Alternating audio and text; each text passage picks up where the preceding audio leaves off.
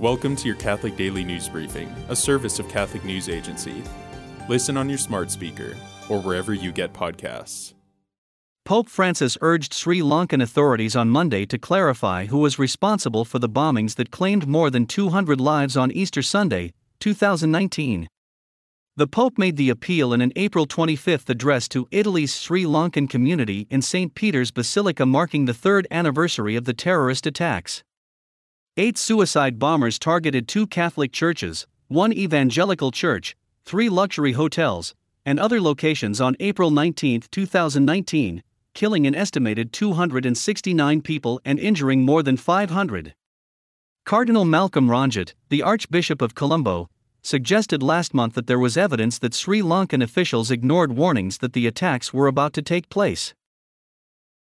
Pope Francis cancelled his engagements on Tuesday due to ongoing knee pain. The eighty-five-year-old Pope has been suffering from pain in his right knee, causing him to take smaller roles in some liturgies and to remain seated more often. His agenda was cleared on April twenty-second for medical checkups, and he preached at, but did not preside over, Mass for the octave day of Easter on April twenty-fourth. The Pope's movements have been visibly more limited than usual since the start of the year. Pope Francis on Tuesday named Archbishop Laurent Ulrich as the new Catholic Archbishop of Paris. Ulrich, the Archbishop of Lille, northern France, succeeds Archbishop Michel Aupetit, who resigned in December. Among the challenges facing the seventy-year-old archbishop will be to heal the divisions exposed in the Paris Archdiocese during Aupetit's tenure from two thousand seventeen to twenty twenty-one. He will also oversee the restoration of the interior of Notre Dame Cathedral following a devastating fire in two thousand nineteen. The cathedral is expected to reopen for worship on April sixteenth, twenty twenty-four, five years after the blaze. A Catholic priest was among four people sentenced on Monday over the shooting of a bishop-elect in South Sudan.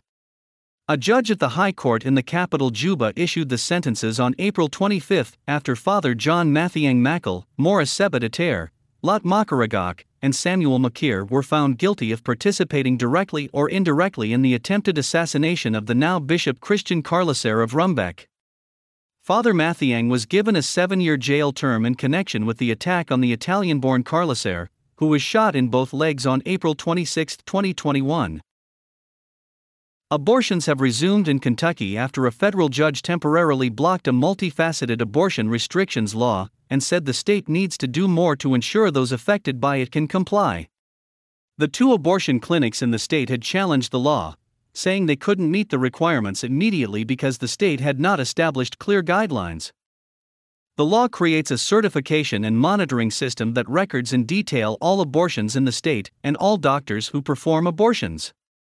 Non-compliance with its restrictions and reporting requirements for abortion clinics can result in significant fines, felony penalties, and loss of licenses for physicians and facilities. Today the Church celebrates Our Lady of Good Counsel, a purportedly miraculous image of the Virgin Mary and the child Jesus which appeared in an Italian church in the fifteenth century.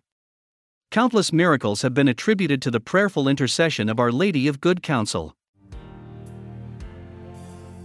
Thanks for joining us. For more, visit Catholic News Agency dot com.